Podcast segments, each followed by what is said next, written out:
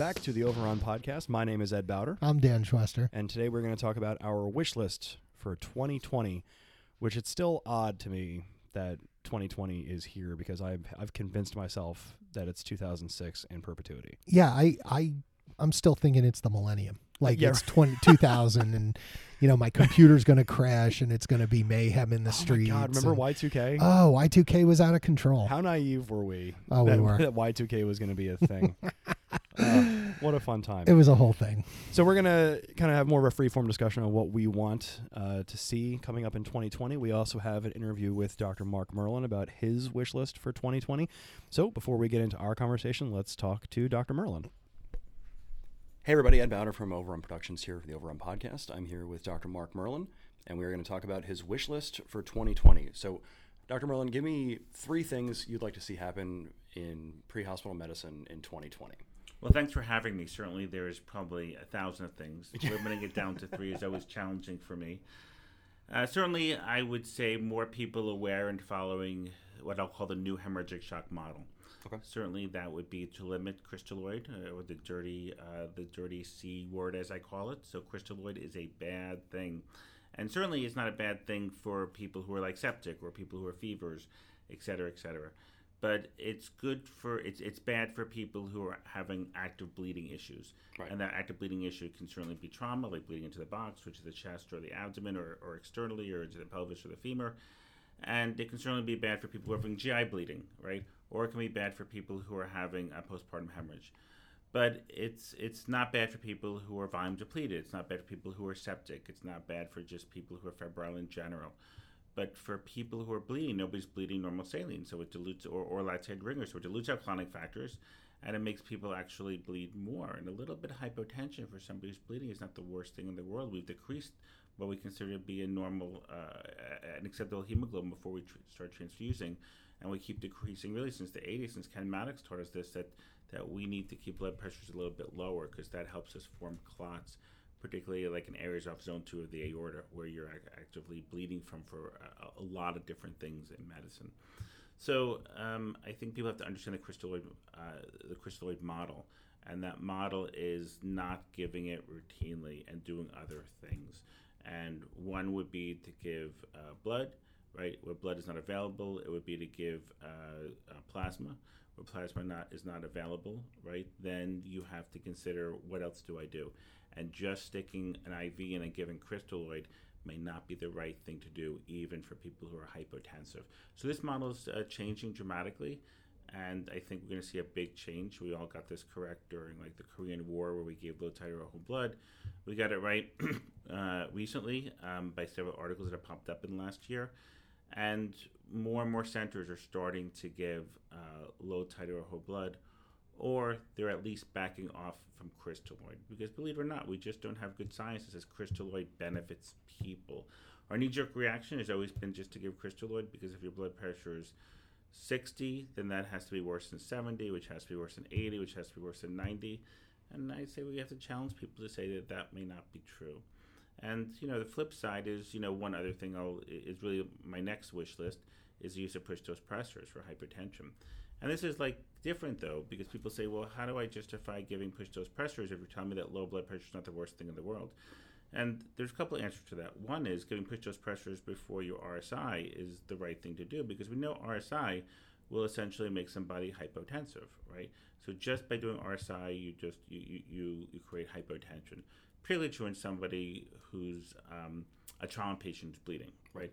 Trauma patient bleeding, RSI may be a very uh, disastrous thing to do. Um, not that it's never indicated; that's certainly not true. But in general, if a trauma patient is doing acceptable in terms of maintaining their airway, a little hypotension is not the worst thing, and getting them, you know, and making them more hypotensive by RSI may not be a good thing to do. Push those, push those pressors in trauma doesn't necessarily seem to be the right answer because we've known for years that that uh, pressors and trauma don't really work because your because trauma happens all of a sudden and your catecholamine levels are already super high. So a push dose pressor may not help your catecholamine level and may make you more cause more rate related ischemia and have some dire consequences. It seems to be like a pretty good idea though in somebody who's septic, particularly because many of our septic patients have been sick for like you know one to three days, if not longer, and their they, they're they have depleted catecholamine levels. Subsequently, giving them catecholamines in the form of phenylephrine or epinephrine or another push dose pressor seems to be the right thing to do. We believe there is some science, uh, especially recently, that there is no benefit. But I, but I, but the problem is even with that science, there um, we see the numbers go up, and I think there is a benefit to the numbers going up, even though we don't have good outcome studies to show this. I mean, one, anesthesia has been doing this 30, 40 years now, and two, even with that recent literature that came out, you know, to take out all the confounding variables is exceedingly challenge challenging in septic patients, right? So you need to take that, and, and the authors didn't do that, although they did a they did a great study. The author, authors really didn't delineate between which patients were septic versus which were trauma versus a variety of other things where push dose pressors may not be the right thing to do. I still think for sepsis or somebody you're going to RSI for a variety of reasons, a push dose pressor to get the blood pressure a little bit higher, maybe at least 90, right? Nothing super high is probably the right thing to do because I know RSIing somebody who's circling the drain with a blood pressure of of 60, you know, or I should say, you know, loss of femoral pulses, um, is, is could be a very uh, terrible thing to do to somebody. So for the push dose pressors, for for those who have been un- uninitiated, when you're pursuing an RSI in a patient who needs an airway, just go over which push dose, push dose pressors you prefer or how would you use it if, if a provider hasn't used them before. Yeah, I I'd say one probably most important is whatever you have is is okay. There's sure some theoretical advantages of using something like phenylephrine over epinephrine, but epinephrine is widely used for a variety of conditions in medicine. It's not the worst thing. Perhaps if you're very tachycardic, which many of these people are, phenylephrine might uh, be like a little bit better. That sounds like the right answer. We don't know. We don't have good science to suggest that, but epinephrine can certainly cause more tachycardia than phenylephrine. So that could theoretically uh, pose uh, an advantage uh, of of, uh, of giving it to a patient. And we're really talking about, you know, with epinephrine, we're really talking about uh, pushes of 10 to 20 plus uh, micrograms. And phenylephrine, we're talking about somewhere around 100. And we're talking, and what's more important than one isolated number is repeating it if the blood pressure is not coming up. And that all depends upon how catecholamine depleted somebody is. And you have no idea, right? I mean, if you get to somebody and they're septic and they're in a nursing home, they probably just become septic in the last five minutes. Right. So you know that they, and we have no good measure of medicine to tell acutely wh- how catecholamine depleted somebody is right? So because we have no good measure, some people just don't respond to pressors very well, and some people respond terribly. Certainly, pressors don't work very well in the face of acidosis, and that's our other problem. That many of our septic patients have high lactic acid levels, and pressors don't work very well with high um, with, with, with acidosis. So. Um, you know, that that's what makes it challenging. But I would give repeat doses, and I would really be shooting for blood pressure of 90. Now these are just you know made up numbers to try and get to like a reasonable amount. I mean, if your if your baseline blood pressure is 160 over 100 and you're on two pressors, man, if you get to be 110, you're hypotensive as, right, far as yeah. I'm concerned. And if you walk around with a blood pressure of 100 over 70 and you're you know thin and young, you know, man, if your blood pressure is 90, you're not that far from your baseline. So in a perfect world, I would use all of that information, if possible, at the scene of an emergency to try and figure out where you're shooting for that blood pressure. But if some people tell me that, you know, they're they're shooting for blood pressure of 70 because some patients' baseline is 100 over 70, I think that's really intelligent. All right, so we've got the new hemorrhage protocol. We have um, treating people uh, in the field as we've been discussing here. So, what's your third uh, item on your wish list for 2020? Well, there'll be, um, I think there'll be a lot of things certainly with um, you know, certainly, I guess we'll take the more common calls, and you know, one common call is uh, is shortness of breath. And I think for shortness of breath, I would just tell people to remember that um, with all comers, for everybody calls 911, shortness of breath generally has a worse outcome than everybody who calls with chest pain, right? So in all comers in a big population, if you're calling 911 for shortness of breath, your odds of a worse outcome is, is greater um, uh, with shortness of breath than chest pain, because chest pain might or might not be cardiac in nature, right? And certainly, shortness of breath, I would think about the things that I could reverse quickly. And the majority of those uh, things are acute decompensated heart failure. And with acute decompensated heart failure, your, ma- your major drug, drug, really, still in, in 2019, 2020, is nitroglycerin. And your major uh, procedure that you're doing is is CPAP, or now you can utilize uh, a BiPAP by, by a new machine on, on the market. And I would pick a number, and then I would titrate up with that because that's really what's going to help these people with acute decompensated heart failure.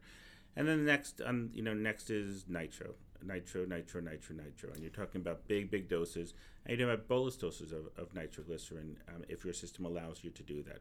So you're talking about 500 mic plus to start at, and you keep titrating up. It's still silly that in 2019, 2020, we still people still see people starting at 10 micrograms a minute. That's that's going backwards if you just give sublingual nitro. That's actually going and giving less. The the the, the least the, the lowest dose that I ever started a, a Tridil drip at is is 15 micrograms per minute, and that's because I'm kind of wimpy, and I still came from the era where we used to give uh, long, low doses. There are many people out there, and I do this too if I'm being brave, is starting at 100 micrograms per minute and then just titrating and titrating up from there. But um, you know, I would keep on thinking that nitro's my first agent for all the reasons to and to not give Lasix acutely in the field, and that's a nice, healthy discussion.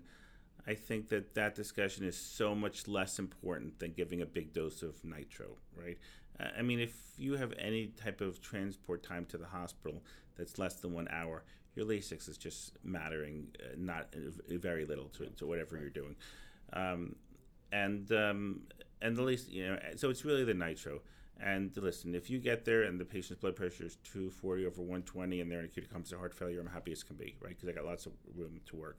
If I get there and the patient's blood pressure is 90 and they're in acute compensated heart failure, I'm worried. My first thought is hypotension plus acute compensated heart failure equals think about intubation right away, right? Because those people are not getting better; they're potentially in cardiogenic shock, and we know cardiogenic shock generally has a has a bad outcome if not addressed uh, very very quickly. So it's nitro, nitro, nitro, and big doluses. We're and big boluses. And we're talking about. Um, we're talking if you can't give push dose a nitro, one convince um, whoever you work for to that you should be giving it, and otherwise you're giving uh, sublinguals, either sprays or sublingual tablets, and you, you double it up and you give it every three minutes. Although we're all terrible at repeating doses in terms of the number of minutes, so you're giving repeat doses really high because there's nothing magical at 0.4, 0.4 milligrams sublingual. That's just the way it comes and you keep giving it over and over, and you're going to do this. And if you're doing this with, uh, you know, with uh, pressure support, then um, you're probably going to get a lot of people out of the acute comes to heart failure. And again, there's a whole lot of people who, when they get a little short of breath and they have has CHF, uh, they're going into their heart failure doc's office and they're getting some just some Lasix and diuresing. That's very different from the people we see, right? right? Very, very different. So, you know, many people think that, you know, acute exacerbations of, of heart failure actually start a week or two beforehand where your left atrial pressure starts to go up. You know, those were very, you know, those are very different people than the ones who we're seeing where they quickly go, uh, quickly become short of breath. And even as far as um, the edema to determine how acute this is, just remember, you know, edema is relative to what your baseline is. If you walk around with one plus and you're three plus today, that's a big deal. If you walk around three plus and you're one plus today, that's a difference, right? Maybe they're becoming volume depleted for a reason and they're not actually uh, truly volume overloaded. And, uh, and I would remember, remember that. So if I'm a provider and I want to help to change my protocols and I hear all this stuff, I want to change hemorrhage protocol, I want to use push dose pressors, I want to change how I'm treating shortness of breath in the field. What are a couple things that a provider could do kind of at a front line talking to their medical director or their program director to try and change that and then we'll wrap it up from there? Well, they can get the science, they can get, you know, the papers.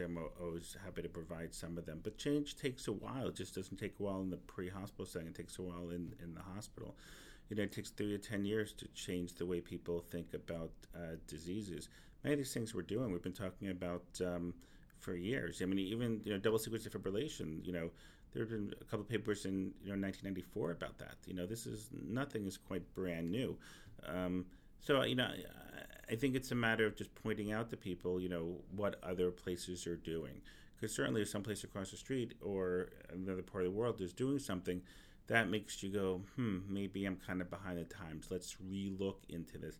And just be open to the idea that change is okay, right? If people who people who are against change would still be using if people weren't again you know for change we still would be using shortboards and cravats we still wouldn't be doing double sequence defibrillation you know we still wouldn't be doing all of you know all these really cool things we're doing um, if people weren't supportive of change. So just because something's working for you, I mean, it's like the people when we first told people that morphine was bad for acute decompensated heart failure. Lots of people said, um, boy, I've given morphine for years, and my patients have got have have had a good outcome from giving morphine. And I used to say, but you give morphine for anything, and people feel good. You know, it, it, doesn't necessarily mean that you've done a good thing. I mean, we used to use rotating tourniquets, right? So we used to do all these things. But then somebody studied it and said, you know, we're really not doing the, the, the right thing. So I would say, you know, just be open to change. And the fact that just because you've seen something work really well for years doesn't mean there isn't a better way to do it. All right, Dr. Mark Merlin from the MD1 program. Thanks so much. Thank you. Thank you to Dr. Merlin for talking to us for his uh, his 2020 wish list. Lots of interesting stuff that he talked about. I do think that we've talked a lot about um, low titer O whole blood. We've talked a lot about using pressors Yeah. for shock. I mean, that's been pressors have push dose pressors have been around for years. I mean, Right. the, the science is there. Well, so and this is kind of the point that we've talked about kind of at length both on the show and, and off air that a lot of the stuff that we're finding now is you know it's kind of like what's what's old is new again. Yeah. You know, like the, the low titer O whole blood we know goes back to Korea. You know, Earlier and, you know, yeah. So we're we're aware of these things. So when we talk about having a wish list for 2020, it really it's not just for 2020. It's in general. But since we're coming up on the new year, it kind of makes things easier. Right. So you know, and the other thing is, I, I think it's important to mention, you know, Dr. Merlin talked about how, um, you know, chest pain or cardiac events typically present as respiratory distress, which is a bit, which is just, it's just not something. Yeah, that that's an important and, and know. it's really overlooked. Right. You know, and it should be taught more in EMT classes. And I, I, I was happy to hear, you know, if you're going through this program or you're hearing different things you want to do in 2020, how do you take it up to your program director? And, you know, I like the point of get the data, get the research, and, Sure. you know, bring it up there and try and change things. So, but what do we want to see change in 2020? Dan, what is your, your 2020 wish list? Oh boy, I've got a lot of things, but if I had to pick, I want it all. I want everything. If I had to pick one thing to start, um, I would just like our our professional community to stop eating our young. Ooh, I like that. um you know you see this all the time and you know we we interpreted it as well you know i went through it so you have to go through it. And you know we're pushing people away and we're pushing people into situations where they get burned out or where they, they feel like they got to go along to get along. You know the young the young people coming into the profession they're excited they're they're interested. Maybe they you know maybe we do have to modify how we we look at the profession but they're motivated. They want to do this the, the millennial you know you can you know we slam the millennial generation and it's all over the internet and stuff but the Which- fact is is they're dedicated. They're they're intelligent. Right. they're they're they're more up on finding research and finding things that you know with the internet that that we didn't have at that age. Well, and the other thing, just just to clarify, because I'm I'm a millennial and I'm turning 35 in two weeks, which makes me really sad. But like the concept of millennials just being kids now is just not the case, and that's why the whole OK Boomer thing came around. Right. Where it's like, oh, you damn millennials and your phones. Like, dude, no, we're not. Like, millennials are part of the workforce. hey don't now. blame It's me i'm gen x like, yeah. we're, we're the we're the sarcastic nihilists Back when punk rock was good. that's right don't you forget it just had this great image of you going to a club with like black X's drawn on your hand. grunge going to going Dan- to Dan Soundgarden shows no- back in the day known member of the straight edge movement in the late 80s. oh god that's but no, I, ridiculous I, I do think you're right. I think that we have this impression that you know I- if you had a negative experience during your training, then the other students that you have should also have a negative experience, and it's just it's a self perpetuating cycle. And like I said, Sure. you know we we and we've talked about this at length already on the show numerous times. But you know we look at the lack of recruitment, we look at the you know shortening of staffs, and we also talk about burnout. And it becomes a self-consuming cycle, and we do it to ourselves right and it's something that it's easy to get out of if you had like if you hated your preceptor because they were you know mean to you or condescending. All you have to do is not be mean yeah and break the condescending to your cycle. that's that's the point i'm trying to make. And Right. you know there's a lot of things culturally that we could do to improve. I mean like i said this this could be like a 900 page list. Um but the i think the easiest thing to do is that the people coming into the profession just stop eating them up. Just stop Yep. stop beating them down emotionally or or, or you know peer to peer wise and you know if you're if you're burned out or you're that guy you know just think about why you got into the job Right. you know think about Well- what you, what you you know, go back to why you're there. Well, and also consider what you knew when you entered your first EMT program. Now, I, and I, I don't say medic program because there's, you know, if you've been an EMT for 15 years and you were like at a fairly progressive project, you might know more than the average incoming medic student. But consider the situation you were in when you went into, in, into EMT school. Right. If you've been teaching EMTs, you know, for 20 years, you have arguably 20 years of knowledge under your belt. It is not the student's responsibility to know what you know Correct. it's you know they have to have entry level knowledge when they Right. And we've talked about this but- plenty right, of times. yeah. You know, So it's yeah It's like, look, can they hit fastballs? That's what we want them to hit. Then Right. teach them. If you want them to do something, you either set the example or you teach them to do it. You know, if they don't listen or they're not open to it, well, that's a whole nother issue. so if, if we're moving Just stop eating our young. We're So- hurting the profession. if we're moving forward into 2020 and I'm a program director hearing this like okay we have to start changing this culture what's the first step we take to to kind of adjust this Well, I, I think you have to set the example. I think you have to get your core group of people together in the program, your formal and informal leaders, and just agree look, for, we're not doing this. You know, this is where we're going, and this is what we want, and we're going to model that behavior. And then, you know, everybody else just kind of will go along. You know, there's a, you know, there's very few activists on either side. You know, there's a whole lot of fence sitters. that's fair Who's going to go? Where are the fence sitters going to go? They're going to go to the side that they see the most. You know, if if there's a ton of negativity, if there's a ton of argument, you know, they're going to go that way. Right. If if they see positives, even in a, in a challenging environment, you know, and you know, as a you know, in a management thing, you can do this. You know, in a preceptor environment, you can do this. Yeah, the job's challenging. Yeah, we have some some things that seem insurmountable now, but other professions went through this too Right. well and, and- and that's and the key to leadership right? Developing not- our youth and the, Yeah. the people coming into the job, you know, following through with culture, following through with an ethos. What do you believe? What do we believe in as an organization? That's really important. Right. Well, and like I said, that's that's the leadership element where you know you have to decide what you want, where you want your project to go, and then Right. you know the right and, steps. and stop. You know, the other thing I'd like to see too is stop.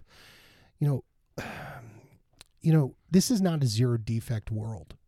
You know, we're going to make mistakes. Mistakes are going to be made.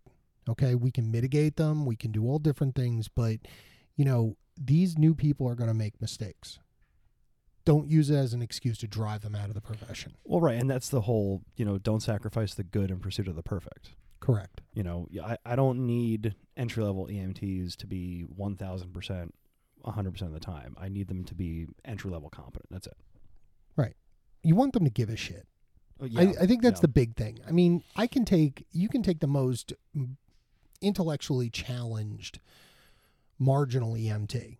And if they really give a shit, they're going to do decent patient care. They may Sure. not they may not be great on everything, but they're going to be nice to them. They're going to they're going to treat them well. They're Right. going to take good care of them. That's okay. That's what we want. We can Yeah. build on the rest. But if Right. you don't give a shit or you're you're you're pushing these people where they don't give a shit or you're you're giving them this you're setting in the putting out this attitude or this vibe, you're not going to get anything good out of it. Yeah, and again, and that comes down to how you project yourself when you're caring for the patient. Because if you're working as a medic and your, you know, new EMT sees you just kind of, you know, dismissing a case, Right. If everything's yeah. bullshit, then everything's going to be bullshit, right? you know, and Yeah. less likely for you to be able to handle the real stuff effectively.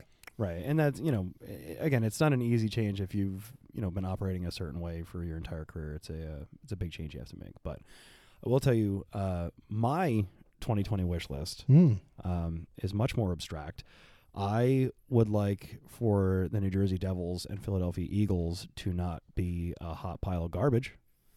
That's what I want. Yeah. I mean, They're are you are you looking for a title or are you looking for No, a I- 500 record? I want. mean, you know, I just want mediocrity at this point. That's it. could they? Yeah, just mean, want- It's, I- it's kind of painful. I want to to not. I want to not sit around my colleagues from New York City and hear about how good their teams are. Well, I mean, the, the Giants aren't that. Uh, You know. but no, I, I actually my want. Um, aside from that, actually, the sports thing might make my life easier because if they're both done by January, then I can actually study. Well, that would be. Um, but no, my what I want is uh, and I, I've been wanting this for a long time, and I think that there might be some changes that might happen in 2020. I want to see implementation of data, um, because I, we're at the we're at a point with a lot of different things, and again, you know, we've talked about you know blood transfusions and things like that in the field that can actually be implemented. Um, and I want that to be used to kind of change the way that projects run their patient care. Um, Okay. you know, I, I don't know that we can put it into like a quantifiable database, but I want it to be like, you know what, this intervention works. It's dumb that we're having this debate anymore. Let's move on from that. Yeah. And I, you know, the people that are going to have to do that are going to have to be large urban centers. Um, you know, Mm, and maybe a problem. well, and that's the thing. To that note, I also want large urban centers to, you know, be more progressive um, in a lot of places. You know, there's there's cities in the United States that are very very progressive that are making a lot of changes that work very well. Um, you know, and these are places that we talk about all the time. You know, we all know about Seattle and Austin Travis and Dade and you know all those people. Boston Um, Boston's another big one, and you know, there's al- but there's also plenty of cities in the United States that are aren't just, meeting the standard. yeah that just are not as progressive as they should And be. we're And- not going to name names, but no, we um, I'm sure everybody can figure out, you know, Uh, well, right, areas. and that's you know, and it it might even be cities that you know we're not thinking about um, because city, city is a broad term. I mean, we're we're in the the state of New Jersey, and Asbury Park is considered a city, which is adorable because Trenton and Camden are also cities. Mm. Um, you know, so there's different sizes that are taken into account, Sure. and there's also different monetary concerns that cities have. But you know, I do think that there's enough data and information and you know communications that can exist between cities that can actually improve patient care. Mhm. When we have a city that has a population, you know, of whatever seven million people, there's no reason that your care is substandard no, you know um, and i think that again there's there's intangibles that we have to consider but i do think that it's time as a profession we start kind of holding larger places to account because if you have a city that has the type of money and resources to be a progressive ems project you're the ones that are going to lead the change you know i you're not going to see you know a suburban town in iowa causing a lot of significant change to EMS. And Yeah. I'm not I'm not coming down on Iowa, um, you know, or any. please don't get angry with us. I my apologies to Des Moines. Um, you know, I'm not going down on any one particular area in general. I'm saying that uh, you know it applies here too. No suburban project in our area single-handedly is going to change things. But if there's a big change, or if there's data that comes out of New York City, it's you know that catches attention. So I think that you know it's we need to start doing that more as an industry, and it's not to imply that we haven't done it. I just think it needs to be Actually, here's what I'd like to see in the in the realm of research, and then just go with me on this. Every time there's a study done, okay, and it's an EMS study, it's never the agencies we want to look at. It's never that. It's I want to see the right the the right side of the bell curve putting out research. I want to see Austin Travis County sharing their data on how they get improvements in care. I want to see how Seattle King County, you know, I know they've done stuff with cardiac arrest, but I'm sure there's other stuff that they can look at. Right. Um, you know, Davie Fire Rescue, some of the places where we've talked to the medical directors, you know, you guys have the ability to drive care forward. And I think a lot of times we're getting from the middle of the bell curve or a little left of the bell curve when it comes to research. And that's where you get these headlines like, oh, paramedics shouldn't intubate. Paramedics don't know how to do this. Yeah, ALS care is not equated with a survival benefit. Is it because it's the care or is it because it's the people? You know, Right. and that, and we Well- have to we have to find that out. Well, and there's also there's you know there's roadblocks to that type of data coming out, which which can be frustrating. Um, Sure, And but I- we're the only think- but we're the only medical specialty or the me- only medical profession in the world where everybody actively tries to limit our scope of practice. Nobody Uh, does sure, this to yeah. nursing. Nobody Well, does it to respiratory. Nobody does it to doctors. right. It's it's always up paramedics slam the door on this, slam Yeah. the door on that, and it, and when you complain about it, you get told, well, the data shows negatives. Right. but the data comes from marginal sources or it doesn't come from a gr- program that's progressive or it doesn't come from some place that's doing things the right way yeah of course it's going to look bad i want to see the people who do it well put out data Yeah, okay, I see what you're saying. I and I I do agree with that. I think that it would be important to at least get that message out. Um, you know, I, I just think that it's it's more of an issue just getting the numbers together. Well, that's why this is You a know. wish list and not a, Yeah, not a will it's- get it's what- list it's on Christmas morning. Um, you know, and to that note, like even though it's you know we're recording this in 2019, but we got 2020 coming up. Um, I, I want it, even if that data gets you know published, I want it available. You know, eh, we Yeah. you know Mike Mike and I talked on Med School Medic about um, you know journal feed and QXMD, and we talked about it you know in, Sure. in the show in Atlantic City. Um, but you know, I I want that information kind of more available to EMS providers. And I don't know if the answer is to make something like, you know, journal feed for EMS papers. Um, but you Too know, much of this stuff is hidden behind paywalls and behind you know, and, I, Right. and I get they got to make money. I get it. Yeah. but there's got to be something that you can do. yeah, they're, they're, You know, like if you're a journal, you put your back issues out for free. I mean, that, even that would Right. help. Like from a year ago. I mean, that's still relevant literature.